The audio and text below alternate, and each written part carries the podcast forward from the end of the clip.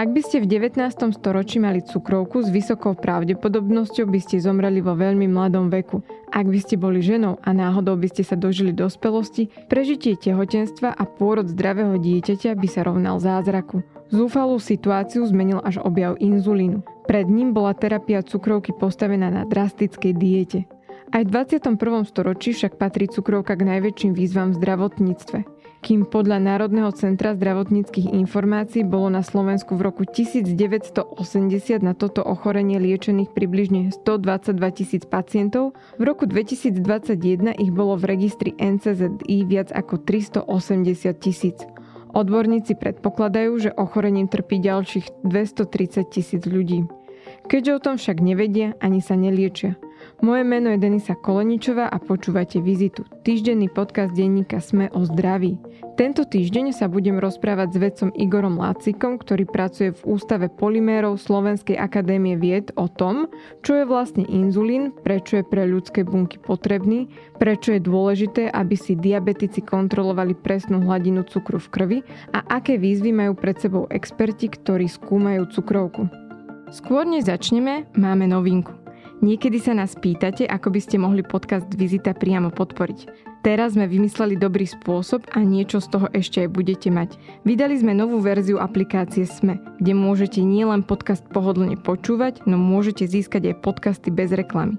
Ak nás podporíte predplatným a kúpite si prémiové predplatné es em e, dostanete všetky naše podcasty v našej appke zároveň bez reklamy. A podporíte tak aj mňa a Vizitu. Predplatné podcastov bez reklamy si kúpite na adrese predplatné bodka sme bodka es ká lomka podcast. Vaše predplatné priamo prispieje na produkciu lepších aj nových podcastov.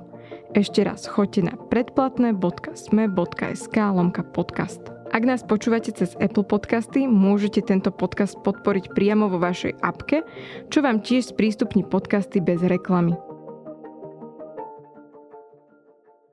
Minulý rok vedecký svet oslavoval sto rokov od objavenia inzulínu. Čo vlastne inzulín je a prečo je pre ľudské telo dôležitý? Inzulín je jedna z mnohých veľmi múdrych molekúl, ktoré sa nachádzajú v organizme. Je to hormón, proteín, ktorý má veľmi zásadnú úlohu v metabolizme glukózy. Je schopný, alebo jeho úlohou je znižovať a kontrolovať hladinu cukru v krvi a zároveň v svalových bunkách a v pečení ukladať zásobný cukor. Čiže pre život človeka je absolútne nutný na to, aby, aby ten organizmus fungoval správne, dostával energiu v každý okamih a mohol fungovať normálne. Ja viem, že často sa rôzne objavy datujú veľmi ťažko, že je veľmi ťažké určiť, že v ktorom roku bolo čo objavené, ale vieme povedať, ako vedci objavili inzulín? Je k tomu nejaký príbeh? Je k tomu veľmi, veľmi krásny príbeh, ktorý som presvedčený, veľa diabetikov pozná, je im to známe. Existuje kniha, ktorá vyšla v osemdesiatych rokoch, ako bol vlastne objavený inzulín. Tiež je veľa vedeckých článkov, stále sa objavuje a dokonca presne sa vie, že akým spôsobom bol inzulín objavený a ako k tomu celému došlo. Tá história, ak teda môžem to trošku rozviesť, ide do druhej polovice devätnásteho storočia, kedy študent Humboldtovej univerzity Paul Langerhans všimol, že v pankrase sú ostrovčeky, alebo teda bunky, klastre buniek, ktoré pripomínajú ostrovčeky, a vlastne podľa neho sa potom neskôr tieto pankratické zhluky alebo ostrovčeky začali volať ostrovčeky Langerhansové alebo pankratické ostrovčeky. Neskôr na pokusoch vlastne vo zvieratách sa zistilo, v psoch sa zistilo, že po vyoperovaní pankrasu títo psi majú podobné prejavy ako človek, ktorý mal diabetes. A takto sa akumulovala vedomosť ohľadne, ohľadne diabetu a ohľadne tvorby inzulínu v pankrase. A na začiatku dvadsiatych rokov dvadsiateho storočia, v roku devätnásťstodvadsať a dvadsaťjeden, vlastne prišiel Frederick Banting na Univerzitu v Toronte, potom ako teda bojoval vo vojne, bol v Francúzsku. Popri svojej práci tiež prednášal vlastne študentom. A keď sa pripravoval na prednášku ohľadne pankrasu, tak si uvedomil, že štúdie, ktoré už existujú, poukazujú na to, že ak by sa izoloval extrakt práve z tých pankratických ostrovčekov, tak tento extrakt by mohol pomôcť e, diabetikom. Oslovili s touto myšlienkou, tá ho napadla nejak večer pred prednáškou, tak je to písané v tých mudrých knihách, a oslovil e, profesora Macleoda e, na tej Toronskej univerzite, že teda má takýto nápad. E, profesor bol trochu skeptický, ale stále mu dal jedného študenta, ktorý sa volá Charles Best. Začali spolu teda izolovať e, inzulín chemickou cestou e, z pankreasu psov. V roku devätnásť dvadsaťdva im na to vyšiel prvý článok a postupne teda im ten profesor Macleod poskytol biológa, jeho meno bol Kolip, ktorý vyčistil ten pankreas a v roku devätnásť dvadsaťdva bol prvýkrát administrovaný do diabetického pacienta, do dieťaťa, teda štrnásťročného adolescenta, ktorý by bez inzulíny vlastne zomrel v priebehu možno pár mesiacov, roka, pretože mal cukrovku typu jeden a on žil ešte ďalších trinásť rokov. Takže to bol začiatok, kedy bol objavený inzulín. V roku devätnásť dvadsaťdva firma Eli Lilly začala komerčnú produkciu inzulíny a vlastne toto poskytlo záchranu života pre milióny ľudí po celom svete postupne. Je to veľmi pekný príbeh. Mňa k tomu napadla len jedna vtipná poznámka. Keď ja som chodila na vysokú školu, tak uh, moji profesori, ktorí učili biológiu bunky, pohovorili, že vždy, keď je príbeh o tom, že niekoho niečo napadlo večer predtým, v skutočnosti to znamená, že sedeli tí ľudia v hospode pri pive určite a debatovali o tom, že čo, čo riešia, aký problém. Tiež ma vlastne prekvapilo, keď som si čítala, ako sa predtým liečila cukrovka, že tí pacienti mali veľmi silné diety, že vlastne sa to liečilo dietou a tak síce získali pár rokov navyše, ale často to bolo vlastne utrpenie, pretože oni mali podváhu a vážili veľmi málo, takže dnes, keď sme už zvyknutí na to, že pacient dostane inzulín, ktorý si má pichnúť alebo chodí k lekárovi na inzulínu, že to oveľa väčšie zlepšenie, ako to bolo v minulosti. Bola to veľmi ťažká choroba. V princípe ľudia s cukrovkou typu jedna deti bohužiaľ zomierali do pár mesiacov, možno roka po vypuknutí tejto choroby. V tých knihách o Frederickovi Bantingovi dokonca zmienka, že jeho kamarátka vo veku nejak, keď mal okolo štrnásť rokov, plus tak si dobre pamätám, tak tiež takto veľmi rýchlo zomrela na cukrovku typu jedna. Dospelí vlastne mali pred sebou len pár rokov života, ktorý, kde sa nedá hovoriť o kvalite života. Vlastne tie, tí pacienti boli v nadbytku glukózy, ktorú nemohli akumulovať v tele ako energiu, čiže, čiže oni zomierali, do, dochádzalo k rozkladu organizmu v nadbytku energie, ktorý na druhej strane hľadoval. Takže naozaj ten rok devätnásť dvadsaťjeden je veľmi prelomový za tento objav. Frederick Banting a profesor Macleod dostali Nobelovú cenu roku devätnásť dvadsaťtri. Oni potom rozdelili tým ďalším, ktorí sa toho zúčastnili. Je tam, ako ten, ten príbeh naozaj stojí, stojí za to prečítať. Už ste viackrát spomenuli cukrovku prvého typu a druhého typu. Aký je teda medzi nimi rozdiel? Pretože mnohí ľudia to stále nevedia. Cukrovka prvého typu je taká, kedy organizmus neprodukuje vôbec inzulín. Tých príčin môže byť niekoľko. Stále sa úplne nevie presne predikovať, u ktorého pacienta môže tá cukrovka vzniknúť, alebo nie. Je to autoimúnne ochorenie, kedy vlastný organizmus rozpozná ostrovčeky ako cudzie a fakticky ich zničí v priebehu pár rokov, môže to tak nejak trvať. Bez administrácie teda externého inzulínu ten človek, ako som povedal, trpí a, a môže dochádzať teda k, naozaj k rozkladu organizmu a, a v predčasnej smrti. Čiže toto je cukrovka typu jedna a cukrovka typu dva je cukrovka, ktorá sa volá cukrovka, kde dochádza k inzulínovej rezistencii, kde receptory na bunkách nie sú schopné rozpoznať inzulín, ktorý je vlastne nejakýmsi katalizátorom toho, aby glukóza mohla proste prestupovať do buniek a, a vytvárať energiu, skladovať cukor a tak ďalej. Čiže na táto cukrovka typu dva je druhá deväťdesiat percent zo všetkých cukroviek. Prakticky dá sa s ňou ľahšie bojovať ako cukrovkou typu jedna. Veľmi častokrát je spôsobená nadváhou, malou fyzickou aktivitou a práve týmito aktivitami je možné niekedy zvrátiť ten proces a spolu teda s liekmi. A diabetik typu dva môže viesť kvalitný život zdravého človeka, keď teda si dáva pozor na tieto veci. To je tá vlastne hlavná cukrovka, diabetes typu dva, o ktorej sa hovorí, že je to taká tá jedna z tých tichých epidémií, ktoré na svete v súčasnosti máme, pretože tých pacientov s narastajúcou obezitou je stále viac. Ono ste vlastne použili krásny termín tichá epidémia. Je to, je to niečo, čo si spoločnosť neuvedomuje úplne tak nejak otvorene, pretože cukrovka ako taká je, je veľmi zásadná epidémia súčasného sveta.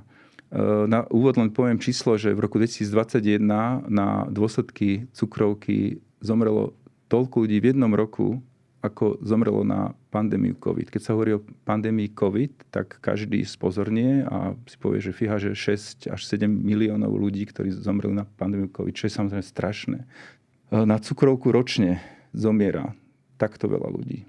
Čo je, čo je niečo, čo naozaj primelo ľudí a rôzne asociácie, nadácie, kde som spomenul hlavne teda Medzinárodnú diabetologickú asociáciu alebo federáciu, ktorá vydala taký zborník v roku dvetisícdvadsaťjeden so všetkými štatistikami a kde prezident tejto nadácie hovorí, že, že bohužiaľ cukrovka stále je v špirále, ktorú nevieme kontrolovať. Ten počet ľudí narastá nesmiernym tempom, úplne prevyšuje očakávania. V tom roku dvetisícdvadsaťjeden ten počet cukrokárov vo svete bol okolo päťstopäťdesiat miliónov s predikciou skoro osemsto miliónov v roku dvetisícštyridsaťpäť, čo je, čo je, čo je proste kritická masa ľudí. A preto aj Svetová zdravotnícka organizácia vytvára akcie na to, aby bol inzulín dostupný všetkým, ktorí, ktorí ho potrebujú, aby zdravotná starostlivosť vlastne zabezpečovala poistenie proste, alebo všetky možné prostriedky pre diabetikov, aby sa odstránilo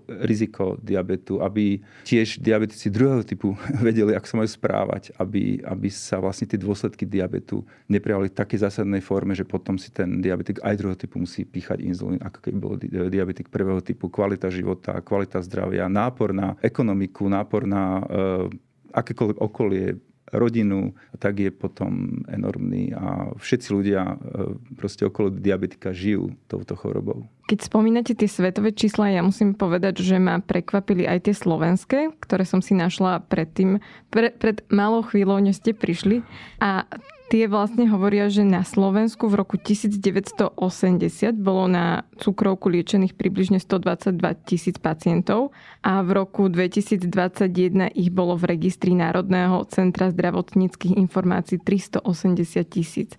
A ešte bolo za tým zaujímavé, že odborníci predpokladajú, že ochorením trpí ďalších dvestotridsať tisíc ľudí, ktorí absolútne nevedia, že majú cukrovku a preto sa neliečia. Ale keď si vezmeme, že Slovensko má päť miliónov obyvateľov, tak mi to prišli obrovské čísla. Každý desiatý človek, ktorého stretávame na ulici, v priemere trpí cukrovkou. Je to tak. Sú to obrovské čísla, ako ste správne poznamenali, cukrovkári typu dva.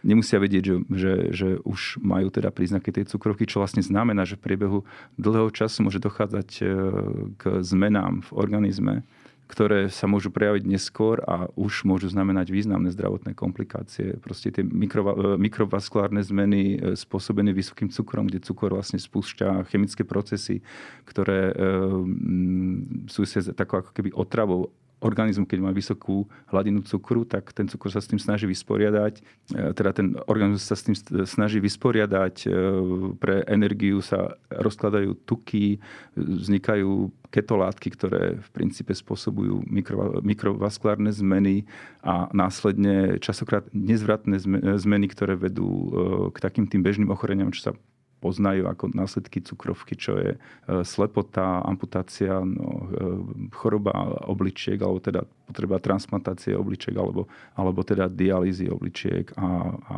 a ďalšie, ďalšie dôsledky. Takže zvýšené riziko infarktu treba. Proste toto všetko, všetko nastupuje s nekontrolovanou hladinou cukru. Keďže sme spomínali už na začiatku, že teda za posledných sto rokov sa tá liečba výrazne zmenila, ako dnes vyzerá moderná liečba, čo sa týka pacientov s cukrovkou? Um, myslím, že všetci okolo máme skúsenosti s cukrovkármi. Obávam sa, že je tomu tak a sme svedkami toho, že napríklad tých osemdesiatych rokov, kedy napríklad osobne si pamätám, že moja teta si ešte prevárala také veľké strikačky a veľké ihly doma a tak si administrovala inzulín. V súčasnosti sú samozrejme bežné inzulínové perá ako najjednoduchší spôsob a treba povedať, že veľa ľuďom, veľa pacientom to vyhovuje a vedia si tú hladinu cukru kontrolovať. Na druhej strane veľkej väčšine cukrovkárov ten cukor sa nedá takýmito bežnými spôsobmi ukontrolovať. Potom vlastne tam nastupujú modernejšie metódy, medzi ktoré patrí teda automatický dávkovač inzulínu, ktorý je prepojený na glukózový senzor. Čiže taký pacient je kontinuálne nastavený na potrebnú hladinu inzulínu a dokonca takéto prístroje, čo sa volajú automatizované dávkovače inzulínu alebo kontinuálne glukózové monitorovacie systémy, sú schopné predikovať aj to, ako tá glukóza bude, bude stúpať, klesať podľa toho, ako ten pacient sa stravuje, či má nejakú fyzickú aktivitu, nejaký stres, alebo jedno s druhým. Proste sa dá nastaviť, nastaviť tá dávka inzulínu tak, že fyziologické hladiny cukru sa môžu dosiahnuť. Môžu, ale častokrát nemusia. A s tým ja poznám veľa cukrovkárov a viem, že týmto problémom veľa tých cukrokárov bojuje. Takže aj keď to znie sofistikovanie, tak to stále nie je taký univerzálny prostriedok, ktorý by dokázal perfektne regulovať hladinu. Nie je to, nie je to možné aj z toho dôvodu, že ostročky v pankrease vlastne sú stále premývané krvou a vlastne stále rozpoznávajú, aká je hladina cukru v krvi v tom ktorom okamihu a podľa toho vylučujú teda väčšiu dávku inzulínu. Oni vlastne kontinuálne vylučujú inzulín a toto sa deje u zdravého človeka. Pri administrácii inzulínu podkožne sú tam nejaké časové posuny v porovnaní s tým, aká je hladina cukru vo vaskulárnom systéme. Takže, takže tie... tie prejavy, ktoré ten pacient má a hladiny cukru, ktoré pacient číta, nemusia zodpovedať tomu, aké sú, aké sú v skutočnosti. Čiže sú tam vždy nejaké opozdenia, s ktorými potom je nie tak jednoduché zápasiť. Čiže toto je ako taká jedna, oficiálne jeden smer tých, toho moderna je tzv. Umelý pankras, ktorý teda pozostáva z tej, z tej automatickej administrácie inzulínu cez inzulínové pumpy.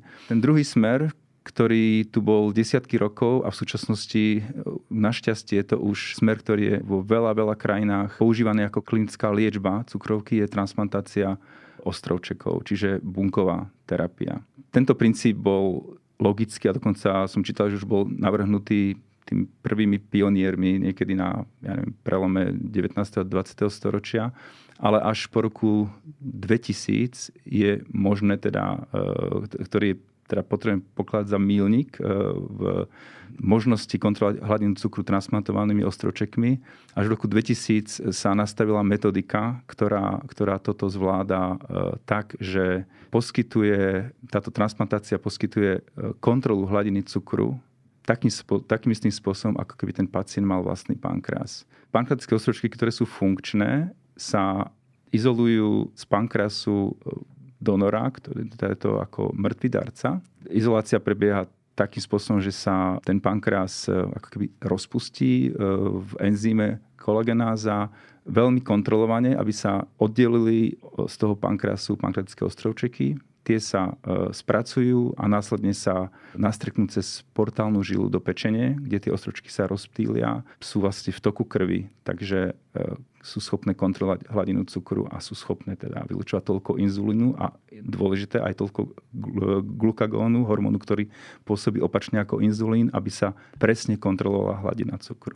Inak ja sa síce trochu aj hanbím, ale musím priznať, že som na tento spôsob prišla až pred niekoľkými mesiacmi. A napriek tomu, že existuje dávno, ale málo sa o tom píše a na Slovensku vlastne sa veľmi dlho nepoužíval. Teraz nedávno prebehla prvá takáto operácia a mala som taký ten vedecký moment, keď si poviete, že wow, naozaj by to mohlo takto fungovať. Ale napadá ma pritom otázka, že či keď izolujeme bunky od darcu, tak je rovnako ťažké nájsť komplementárneho, je to veľmi komplikované slovo, ale vhodného darcu, ako keď sa transplantujú orgány, že či tiež sú tam tie isté podmienky, musia byť splnené nejaké biologické parametre, alebo či to môže byť ktokoľvek.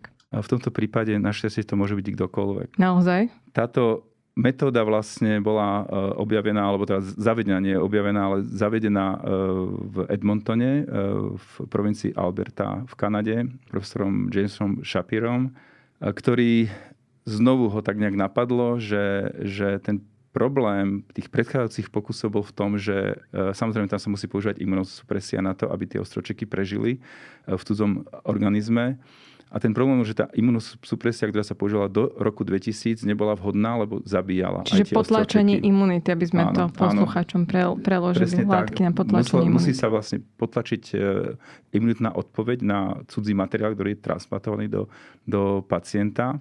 A on navrhol teda špeciálnu kombináciu imunosupresívnych látok, ktoré ktoré ochránilo ostrovčeky, ale podporili ich funkciu a fakticky si predstavte, že diabetici prvého typu, ktorí hlavne teda boli takí, ktorí necítili to, že majú nástup hypoglykémie, čo je, čo je život ohrozujúci stav, kde znovu možno trošku odbočím, ja som mal možnosť takých pacientov stretnúť počas mojich stáží alebo návštev Spojených štátov, kde, kde, kde ich bežný život bol o tom, že oni sa budili dva tri krát v noci, aby si kontrolovali hladinu cukru, aby si boli istí, že nepadajú do kómy a že sa dožijú rána. Čiže toto bola, si predstavte tú kvalitu života, ktorú oni mali.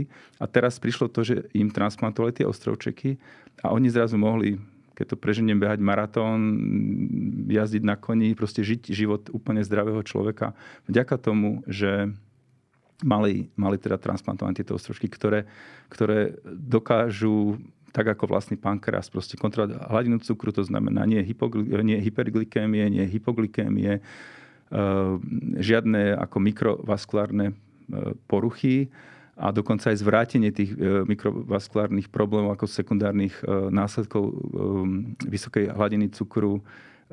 Čiže, čiže ten, ten, ten pacient, proste kvalita života a zdravotný stav proste neskutočne zmení pre toho človeka. Začne žiť znovu. Dalo by sa povedať, že predtým vedci sa dlho snažili napodobniť vonkajšími vecami tú funkciu buniek práve tým podávaním inzulínu a teraz je to vlastne o tom, že pacientovi dodajú tie funkčné bunky, ktoré tú schopnosť dokážu vytvoriť sami.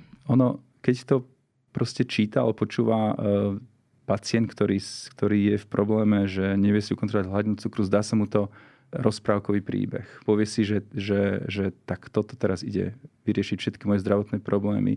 Tu si, tu si však treba uvedomiť, že tá transplantácia ostrovčekov je spojená samozrejme s rizikom jednak tých imunosupresívnych látok, ktoré potom môžu spôsobovať nejaké vedľajšie účinky, aj keď som si to načítal, kým som sem prišiel. Tie vedľajšie účinky nie sú, nie sú tak zásadné, aby to riziko nebolo výrazne menšie, ako je benefit v takomto prípade. A aké sú to napríklad? Sú to napríklad to, čo sa sleduje pri týchto experimentoch a čo je teda v tých, v tých fajloch, ktoré sa týkajú transplantácie ostročkov, je sledovanie toho, že či nevznikajú nádory, pretože predsa vstupujeme do imunitného systému, či nevzniká cirhóza pečenie, či nevznikajú nejak vredové ochorenia, náchylnosť na alergie, do akej miery sú ukontrolované hypoglykémie a nejaké ďalšie faktory, o ktorých až tak veľa neviem, nie som lekár.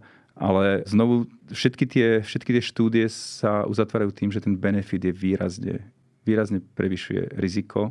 A pre hlavne pacientov, ktorí sú v tom stave, že môžu kedykoľvek skolabovať a ako v tej kóme zomrieť, tak v takomto prípade je to klinické riešenie pre takýchto pacientov. A tiež je to klinické riešenie po transplantácii napríklad obličiek, ktoré zlyhávajú práve v dôsledku diabetu. A po transplantácii obličiek ten pacient už musí brať imunosupresíva.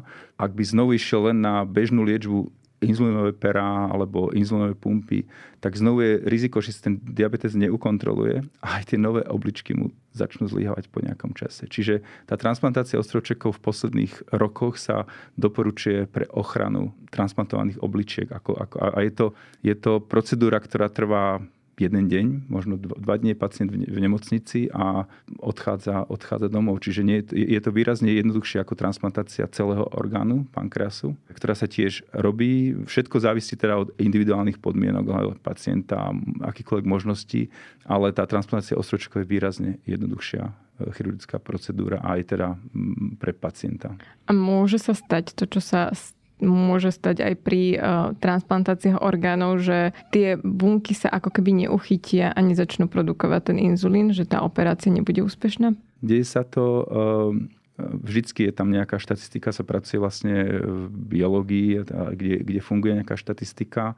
Vyzerá to tak, že, že tých pacientov, u ktorých sa ten, ten graf nepríjme, tie ostročky sa nepríjmú, tak pokiaľ nie je nejaký iný dôvod, tak sa môže tá transplantácia uskutočniť znovu a znovu. Čiže, čiže tam je, je možné v princípe zopakovať, pokiaľ to ten pacient chce a pokiaľ sú teda orgány. To, čo nastupuje vlastne po transplantácii ostrovčekov, angličtine má skratku I M I R, čo je niečo na spôsob ako immediate, blood-mediated immune response. Čiže to telo veľmi intenzívne reaguje voči transplantovaným ostrovčekom a dosť veľkú frakciu z nich okamihu, alebo teda v krátkej dobe po transplantácii aj zničí, ale tie ostročky, ktoré tam ostanú, tak sú postačujúce na to, aby tú hladinu cukru kontrolovali v priemere. Teraz, teraz vyšiel článok práve z toho Edmontonu v skúsenosti po dvadsiatich rokoch a z dvestopäťdesiat pacientov, ktorých odoperovali, tak priemer bol, ak si dobre pamätám, že šesťdesiat percent z týchto pacientov žili život zdravého človeka po dobu šiestich rokov. šesť až sedem rokov. Si to predstavte, že, že, že im ten, tá transplantácia vlastne zachraňuje život a, a aj kvalitu života. Čiže je to, je to úžasná pr- vec, že, sa, že, že, že je to možné. Ste spomínali, áno, že na Slovensku to nemáme, majú to v Čechách. V Ústave klinickej a experimentálnej medicíny. A majú to, majú to v mnohých krajinách sveta ako klinickú procedúru. A pardon, ako klinickú... v Inštitúte klinickej a experimentálnej medicíny, lebo nie sú dva. Ale áno, tam to majú. A túto možnosť majú v mnohých krajinách sveta. Ja neviem, Anglicko, Francúzsko, Nemecko, Česko, dokonca Irán, Singapur, Argentína, čo viem. Veľakrát tieto mechanizmy, ako sa preniesla tá vedomosť, vlastne boli také, že, že lekári z týchto krajín sa išli natrénovať či do Kanady alebo do Spojených štátov a, a potom zaviedli túto procedúru, procedúru v tej svojej krajine.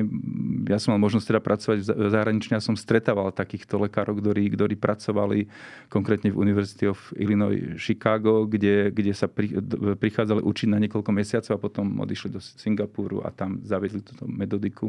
A tiež môžem povedať, že moja ambícia spolu, teda ako s lekármi zo Slovenska, dlhodobo vyše desať rokov bola a stále je, aby som možno poslal ako tak nejaký katalizátor na to, aby sa takáto možnosť na Slovensko zaviedla. Už v roku dvetisícjedenásť sme, sme mali prísľub, dokonca aj jednania s ministerkou, v tom čase pani Zvolenskou. Bol tu profesor z Ameriky, ktorý konkrétne sa stretli s pani ministerkou, ktorá slúbila podporu tomuto programu v Košiciach, kde to vlastne celé inicioval pán doktor Ján Rosocha, ktorý bohužiaľ pred pár týždňami prehral boj s, s nádorovým ochorením, ale ktorý, ktorý môžem povedať, sa nám to skoro podarilo, ale potom nebudem špecifikovať prečo, vďaka možno tomu, že sme na Slovensku tieto, tieto dobré myšlienky sa nevedeli uskutočniť. A naši pacienti zatiaľ túto možnosť ako klinickú možnosť nemajú. Ja som sa asi pred niekoľkými týždňami rozprávala práve s prednostom Miklušicom, ktorý bol pri operácii tej unikátnej práve pacienta s akutnou pankreatitidou, v ktorej vlastne mu odobrali tento pankreas, poslali ho do Inštitútu klinickej a experimentálnej medicíny, letecky vyizolovali mu pankreatické bunky, vložili mu ich naspäť a teraz produkujú inzulín. A teda, keď som sa ho pýtala, že či by bola možnosť urobiť to na Slovensku, tak povedal, že áno, ale práve tu nie je teraz človek, ktorý by ovládal ten metodologický postup a že to bolo pre nich logisticky oveľa jednoduchšie, pretože museli naozaj, tým, že to bola letecká doprava, mali obmedzený čas, bola to veľmi stresujúca operácia, načasovať všetko tak, aby to dokonca sedelo aj s počasím, čo je naozaj náročné. Ale tiež mi povedal, že týchto pacientov s akutnou pankreatitidou, ktorí to majú dané geneticky to ochorenie, nie kvôli zlému životnému štýlu, by sa našlo na Slovensku ročne približne desiatky, že mali by ako aplikovať túto operáciu pravidelne, že určite by bol o to dopyt. Teraz vy vlastne hovoríte, že by to bolo dobré aj pre pacientov, ktorí trpia cukrovkou, že nemusia mať iba akutnú pankreatitidu, dá sa to realizovať. Tak mi z toho vychádza, že by asi aj bolo fajn, keby sme tu mali sami vedecký tím a nemuseli by sme to vždy kombinovať s leteckou dopravou v IKEME, alebo keby sme poslali niekoho do IKEMu a naučili by nás tú metódu, lebo ja verím, že by sa to dalo. Myslíte, že sa k tomu postupne dostávame, že sa to zlepšuje tá situácia, alebo... Ja verím, ja verím v entropiu, verím v to, že možno niekedy e, s nejakým opozdením, ale všetky tie dobré veci sa ku nám dostanú.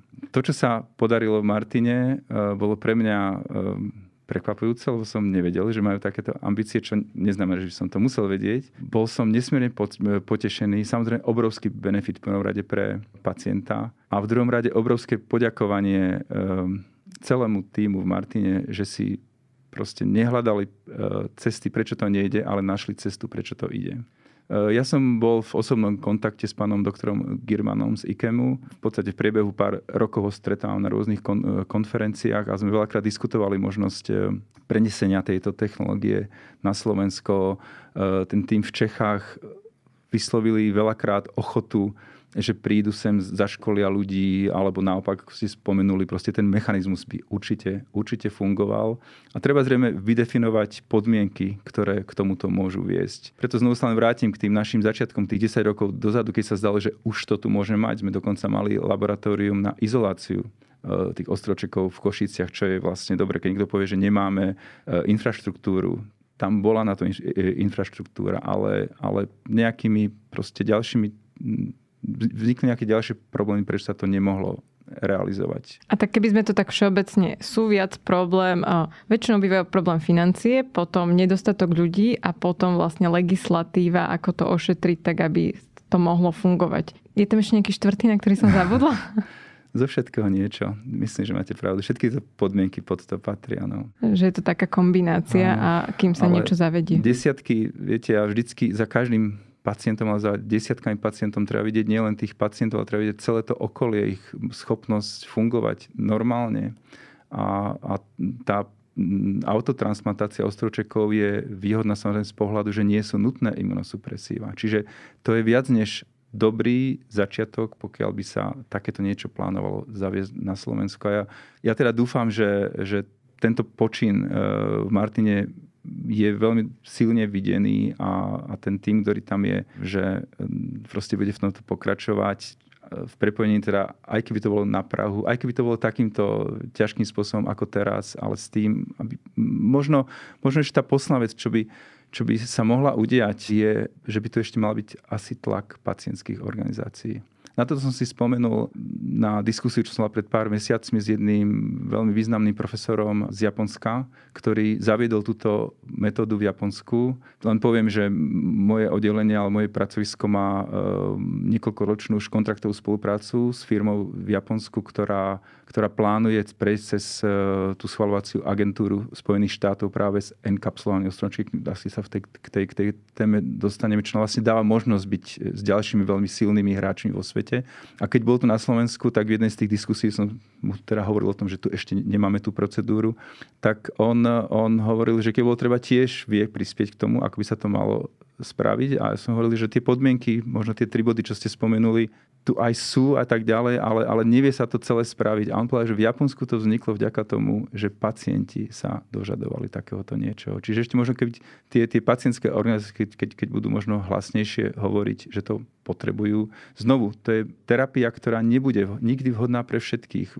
Pacienti si musia uvedomiť, že najlepšie je si vlastne kontrolovať tú hladinu cukru klasickými dostupnými prostriedkami, ktoré už teraz existujú, ale hlavne pre tých, ktorí sú neschopní si kontrolovať tú hladinu cukru, tak, tak potom môžu nastúpiť tieto nové tieto nové možnosti. A mňa ešte teda osobne prekvapilo, ale je pravda, že ja sa nevyznám až tak v tých číslach, čo sa týka zákrokov, ale práve keď som sa pána Miklušicu na to pýtala, tak on mi povedal, že približne táto operácia vyšla, keď sa to spočítalo všetko, na okolo dvadsať tisíc eur, možno dvadsaťdva, ak by sme to, mm-hmm. tam bol aj prepočet z českých korún. A on mi zdôrazňoval, že ak roky liečíme pacienta s cukrov, cukrovkou, tak tá liečba je o mnoho drahšia než táto operácia. Určite. Určite, že, že, že aj číselne, ekonomicky vlastne je to oveľa výhodnejšie, keď to niekomu sa môže zdať ako veľké číslo, ale v skutočnosti, keby sme si prepočítali tú klasickú liečbu daného pacienta, tak aj keď neviem, či to bolo práve na pacienta s cukrovkou alebo akutnou pankreatitidou, tam bude ešte určite väčšie množstvo liekov, ale,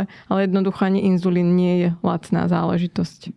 Určite do týchto výpočtov sa musí zahrnúť naozaj to, že koľko taký pacient stojí spoločnosť, koľko taký pacient môže vytvoriť pre spoločnosť, to všetko je taký v tej, v tej, v tej analýze. Tieto čísla vystupujú a to, tie to číslo, čo ste mi povedali, úplne aj sedí s tým, čo my sme pôvodne plánovali.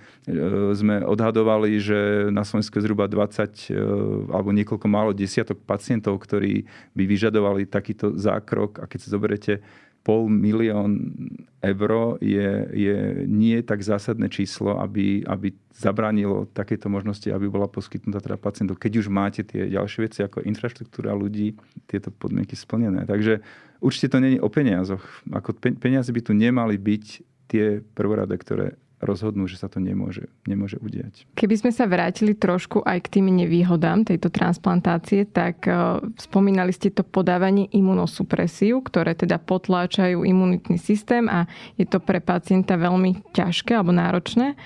Na Ústave polymérov Slovenskej akadémie vied skúmate, ako sa vyhnúť tomuto podávaniu imunosupresív. Aké sú zatiaľ možnosti, alebo ako vyzerá tento váš výskum?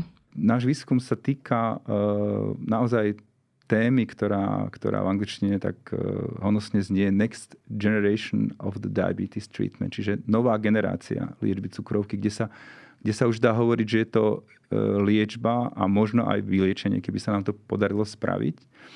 Tu ešte možno dám len takú odbočku, zase poznámku, že už Frederick Banting povedal, že inzulín cukrovku nie je schopný vyliečiť, len liečiť. Ako inzulínová terapia je len, je len liečba, ale nie vyliečenie cukrovky. A v prípade možnosti, že by hladinu cukru kontrolovali transplantované bunky a bez toho, aby sa musela podávať imunosupresia pre takých pacientov, tak to by znamenalo, že ten pacient proste žije život zdravého človeka bez toho, aby, aby to bolo spojené s nevýhodami, ktoré napríklad teraz eliminujú z, takýchto, z takejto liečby ľudí, ktorí majú alergie. Eliminujú to vlastne ľudí, ktorí sú pod osemnásť rokov. Eliminujú to napríklad matky, ktoré sú teda matky alebo, alebo, alebo tehotné ženy. Je veľa, veľa skupín proste ľudí, ktorí nebudú nikdy spĺňať kritériá, ktoré v súčasnosti musia spĺňať na to, aby im boli transplantované ostrovčeky. Čiže my pracujeme na téme, ktorá už je okolo nás vo svete štyridsať rokov.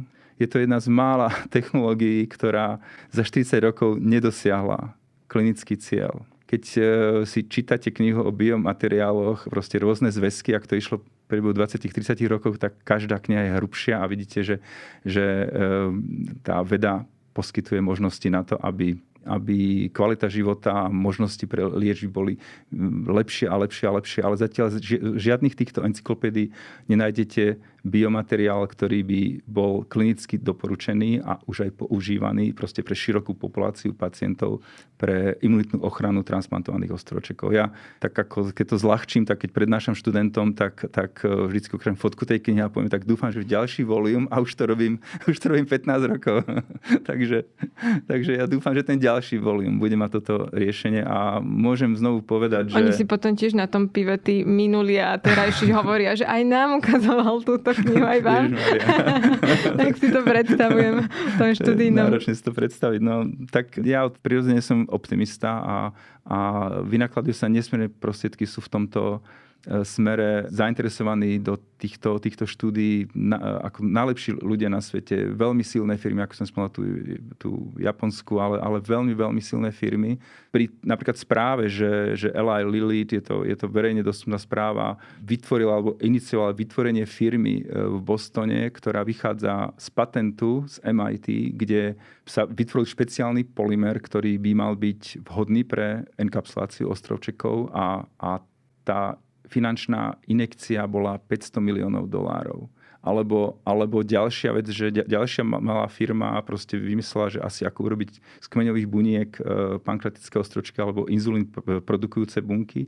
A znovu ďalšia firma tak nejak kúpila za skoro miliardu dolárov. Čo vlastne všetky to správy sú samozrejme ako pre nás nepredstaviteľné čísla, ale, ale hovoria o tom, že, že svet ide uh, intenzívnym tempom za tak, vyriešením. Vidia, vidia múdri ľudia tie veľké čísla, ktoré hovoria o tom, koľko ľudí zomiera na cukrovku, ako pribúdajú stále a asi vidia, že potrebujeme nové riešenie, než absolutne, len podávanie absolutne. inzulínu. Je to, je, to, je, to, je, to tak, je, to, je to presne tak. Je potrebné to vidieť v tom kontexte, že znovu nebude to liečba pre, pre každého jedného, ale bude to jedna z možností liečby, ktorú vlastne doporučí diabetológ alebo lekár, alebo tak. Doporučí, že tak pre tohto pacienta sú vhodné transplantované ostrovčeky enkapsulované, pre tohto nie, pre tohto inzulínová pumpa. Takýmto spôsobom by to, by to v podstate malo ísť. A tieto liečebné postupy by mali byť dostupné fakticky na celom svete, čo sa v súčasnosti nedieje. A veľ, veľa pacientov aj na Slovensku, s niektorým som v komunikácii, toto sleduje vedia viac ako, ako, ako povedzme ja o, o mnoho, keď sa s nimi rozprávam, povedia, že a toto už majú v Čechách, a toto už majú v Rakúsku, a toto ešte u nás nie, tak musím cestovať do Rakúska, aby som mal takýto senzor alebo, alebo niečo na, na ten spôsob. To sú, to sú proste tie drobnosti života diabetikov. K ním teda by mala pribudnúť aj možnosť transplantácie ostročekov na Slovensku. To je tá téma, čo sme sa pred chvíľkou rozprávali.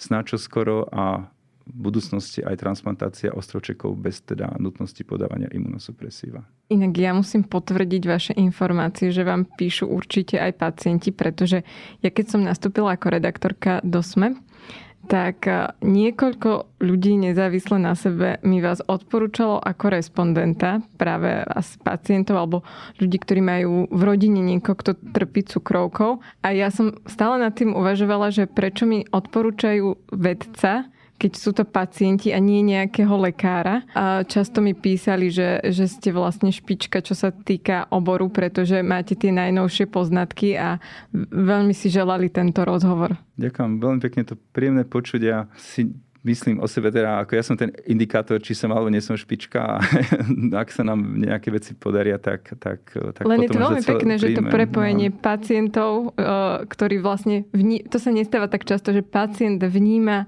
prácu nejakého vedca. Komunikujem, nepoviem, že na dennodennej báze, ale minulý týždeň som, som komunikoval s tromi, štyrmi pacientami. Včera som telefonoval s jedným starým otcom, ktorého dve vnučky majú cukrovku typu jeden.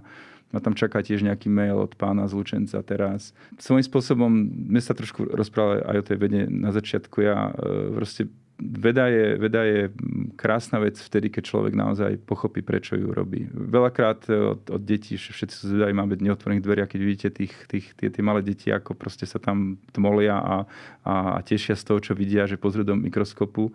Je to príjemné vidieť a, a potom, ale keď človek si povie, že bude robiť vedu ako... ako povolanie, stále je to vždycky vzrušenie, že ja som ten prvý, ktorý toto spravil, čo niekedy to prvé nemusí znamenať, že naozaj dobre, lebo je veľa vecí, čo sa zatiaľ nespravili nikdy. A potom, potom v podstate príde to, že, že kde naozaj viem prispieť k tomu svetovému poznaniu, lebo to poznanie musí byť svetové a nie slovenské poznanie. A, a ja som šťastný človek, že nejak bez veľkého plánovania proste život ma tak nasmeroval, že z témy syntézy, syntézy polymerov, na ktorej stále pracujem, som sa vlastne dostal do prostredia v Spojených štátoch, kde som bol poznaný v roku devätnásťstodeväťdesiatštyri ako materiálový vedec do skupiny prvého čínskeho astronauta, profesora Taylora Wanga, ktorý letel Challenger predtým, ako ten ďalší vybuchol niekedy v roku devätnásťstoosemdesiatpäť a on ako teda hrdina dostal nekonečné granty z NASA. Čiže ja som robil na NASA projekte, ktorého témou bolo vyvinúť perfektnú sféru, do ktorej budú enkapsulované ostrovčeky.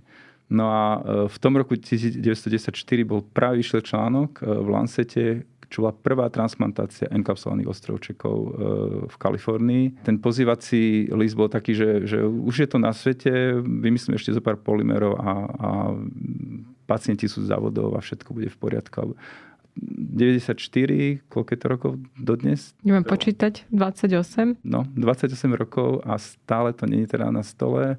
Len chcem povedať, že Že, že vtedy sa tá téma pre mňa stala takým, takou osudovou témou. Um, sme mali veľké úspechy na tie, tie doby. Mali sme článok uh, v Nature, mali sme nejaké patenty, vlastne vznikli z tejto, z tejto celej činnosti. A keď som sa potom vrátil na Slovensko, tak som stále ešte teraz spolupracoval s Amerikou a A snažil som sa na to, aby som vybudoval teda tú tému na Slovensku, čo sa mi podarilo. Čiže preto hovorím, som šťastný človek a stále v prepojení na tých najsilnejších hráčov vo svete. Donedávna sme boli súčasťou takého veľkého konzorcia, ktorý funguje v Spojených štátoch, ktorý združuje celosvetovo všetkých možných expertov, ktorí sa snažia liečiť cukrovku typu jeden. Je to Juvenile Diabetes Research Foundation, J D R F, a keď si kliknete na ich stránku, tak uh, majú tam proste také, také symboly no type one a podobné veci. Oni naozaj chcú odstrániť uh, alebo vyriešiť akým spôsobom bunky, tieto automatické dávkovače inzulínu, enkapsulácia. Proste združujú ľudí z celého sveta na to, aby sa vyhral boj s cukrovkou typu jeden. Tak my sme boli toho súčasťou a z toho samozrejme pramení strašne veľa, strašne veľa kontaktov a, a viera v to, že sa to môže podariť. Ja vám veľmi pekne ďakujem, že ste si našli čas a prišli ste k nám do štúdia. O tom, čo je vlastne inzulín a prečo je pre ľudské bunky potrebný. Prečo je dôležité, aby si diabetici kontrolovali presnú hladinu cukru v krvi a aké výzvy majú pred sebou experti, ktorí skúmajú cukrovku, som sa rozprávala s vedcom Igorom Lácikom. Ďakujem, že ste prišli. Ďakujem za pozvanie. Počúvali ste Vizitu, týždenný podcast denníka SME o zdraví. Podcast Vizita nájdete vo vašej obľúbenej podcastovej aplikácii, ale aj na webe denníka SME. A ak máte nejakú otázku alebo nám chcete napísať, pokojne sa mi ozvite na e-mail vizita zavináč sme bodka es ká. Ak by ste chceli o zdraví a medicíne aj čítať, Vizita má aj svoj týždenný newsletter, ktorý k vám príde vždy v pondelok a prihlásiť sa na jeho odber sa môžete na adrese sme bodka es ká lomka vizita. Ja som Denisa Koleničová a na výrobe tohto podcastu som spolupracovala s Viktorom Hlavatovičom. Počujeme sa znovu o týždeň.